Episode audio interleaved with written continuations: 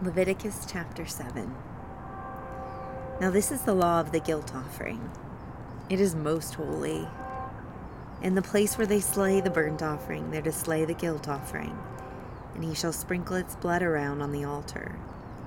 Then he shall offer from it all its fat the fat tail, and the fat that covers the entrails, and the two kidneys with the fat that is on them, which is on the loins and the lobe on the liver he shall remove with the kidneys.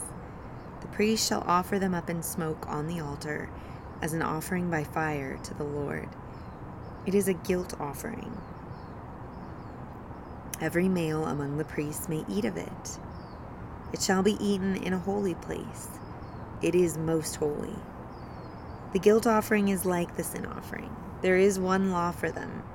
The priest who makes atonement with it shall have it also, the priest who presents any man's burnt offering, that priest shall have for himself the skin of the burnt offering which he has presented. Likewise, every grain offering that is baked in the oven, and everything prepared in a pan or a griddle, shall belong to the priest who presents it. Every grain offering mixed with oil or dry shall belong to all the sons of Aaron, to all alike. Now, this is the law of the sacrifice of peace offerings, which shall be presented to the Lord. If he offers it by way of thanksgiving, then, along with the sacrifice of thanksgiving, he shall offer unleavened cakes mixed with oil, and unleavened wafers spread with oil, and cakes of well stirred fine flour mixed with oil. With the sacrifice of his peace offerings for thanksgiving, he shall present his offering with cakes of leavened bread. Of this, he shall present one of every offering as a contribution to the Lord. It shall belong to the priest who sprinkles the blood of the peace offerings. Now, as for the flesh of the sacrifice of his thanksgiving peace offerings, it shall be eaten on the day of his offering. He shall not leave any of it over until morning. But if the sacrifice of his offering is a votive or a free will offering, it shall be eaten on the day that he offers his sacrifice and on the next day what is left of it may be eaten.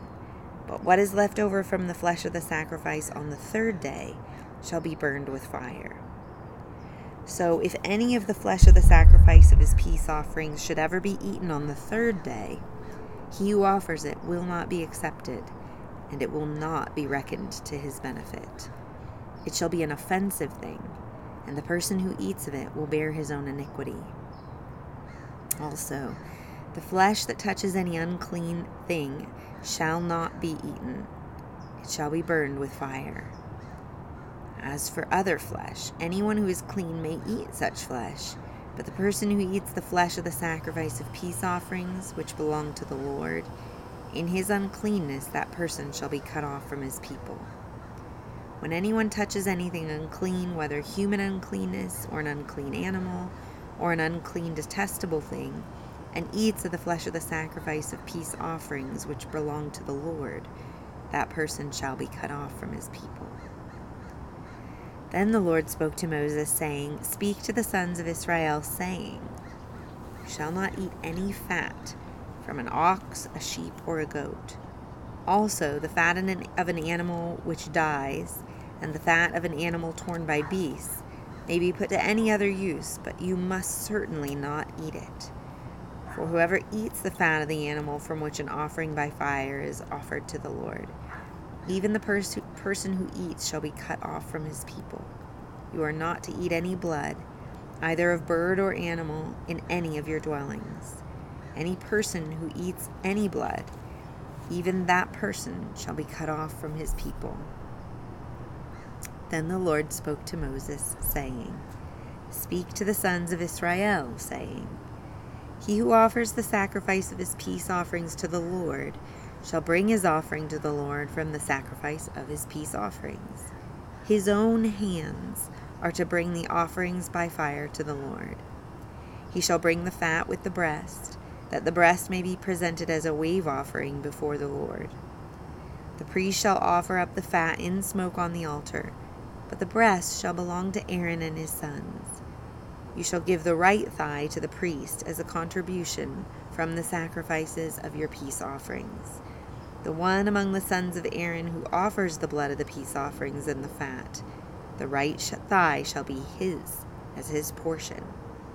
For I have taken the breast of the wave offering and the thigh of the contribution from the sons of Israel, from the sacrifices of their peace offerings, and have given them to Aaron the priest and to his sons as their due forever from the sons of Israel.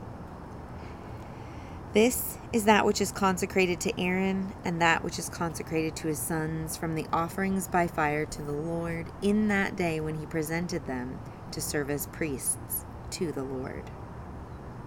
These the Lord had commanded to be given them from the sons of Israel in the day that he anointed them. It is their due forever, throughout their generations. This is the law of the burnt offering, the grain offering and the sin offering, and the guilt offering, and the ordination offering, and the sacrifice of peace offerings, which the Lord commanded Moses at Mount Sinai in the day that he commanded the sons of Israel to present their offerings to the Lord in the wilderness of Sinai.